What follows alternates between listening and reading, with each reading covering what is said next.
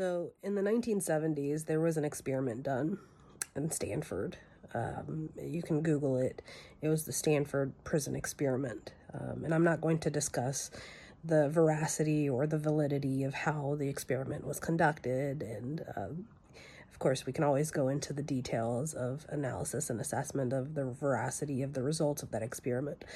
But um, to put long story short, what the experiment did was it placed some students into the category of prison guards and then other students into the category of prisoners.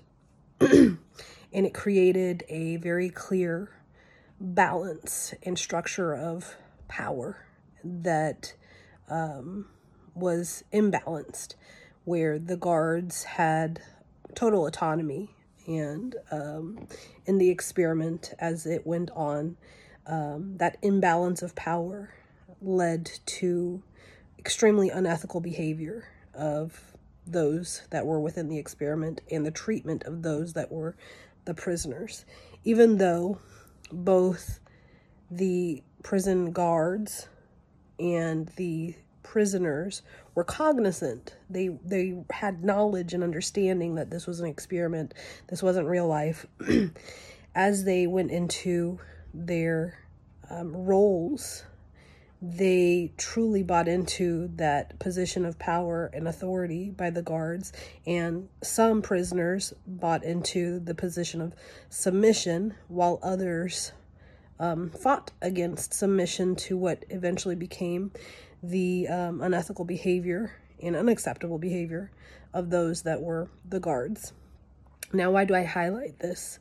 Um, as much as the experiment in, in the 1970s was unethical, immoral, um, many can debate whether there were um, variables that contributed to the result of um, the outcomes in that experiment, where there ended up being a coup and it got violent and it was um, completely humiliating for those who were prisoners to experience some of the behavior by those guards.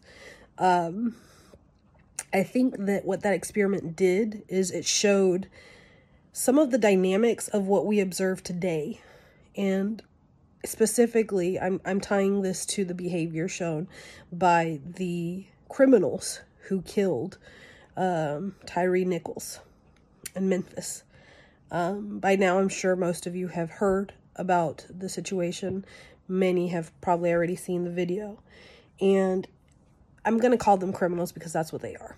Um, they wore the badge, they wore the uniform of police officer, but they did not uphold the um, oath that they made to serve um, the residents and citizens of Memphis.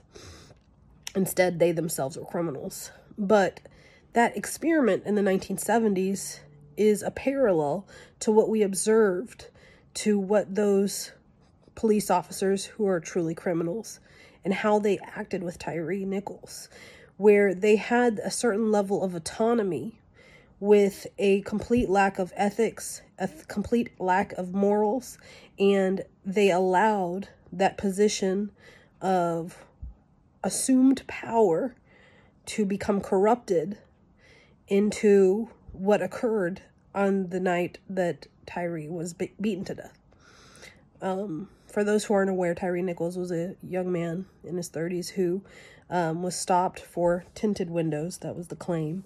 Um, they were the police officers were immediately abrasive, pulled him out of his car. Um, he, the young gentleman, he ran, and once the police officers caught up to him, they held him up and beat him to a pulp. And three days later, he passed away. um, so I highlight this to recognize that what we're seeing every time we have these police brutality situations, we're seeing a repeat of that Stanford experiment, but it's no longer an experiment. It's reality. And it's a reality that we're not addressing. Um, the truth of the matter is, the police profession is not well paid. The truth of the matter is, um, you don't have to have extended education and or training to be a police officer. Um, and the truth of the matter is, um, we don't do enough to review and check the mental capacity or the make mental makeup of the persons who serve. And once people do serve, we don't do enough to address the traumas and the PTSD that they face from the things that they see. the men and women who serve that are not criminals, let, us call a spade a spade. Those men who, who beat Tyre Nichols are criminals who wore the badge. But there are those who serve in the Memphis Police Department who are not criminals. Um, and there are police officers around this country who see things that are not uh, the first 24 hours TV show kind of situation. People are infatuated with TV shows and infatuated with these murder stories, but they watch it for entertainment, not recognizing that this is the reality that police officers and that families who are victims of these horrendous crimes have to face day in and day out. And we don't address the reality of how it impacts a person's mind. We don't address how it impacts a person's soul. And we don't do enough to address the mental um, load that is put on the men and women who serve. And we don't address the fact that that may also be a contributor to why people have a switch turn off in terms of morals, ethics, and um, contributes to what may have occurred. We don't know why those men did what they did. We don't know if they were faced with PTSD, being overworked. We don't know if they were just outright criminals who felt like they were big and bad, and because they had the badge on their side, they could do whatever they want to do. We don't know.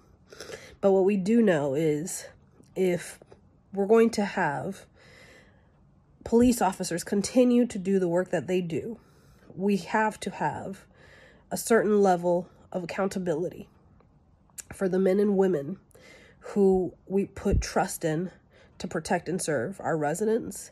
And that has to be done in a manner where we have the resources to train adequately, we have the resources to review adequately. We have the resources to provide the mental assistance for those who face some of the most horrendous things that humanity can commit through the crimes they commit. And finally, we need to, as part of the public, hold them accountable when these crimes occur. We do see a propensity of these crimes occur against people of color in the United States of America. We need to address that also. And yes, it can be people of color with a badge on committing these same crimes against people of color. So we have a problem in America. And if we don't come together to address it head on, we're going to see a degradation of the respect that was once held for the badge, and we will see crime increase in this country.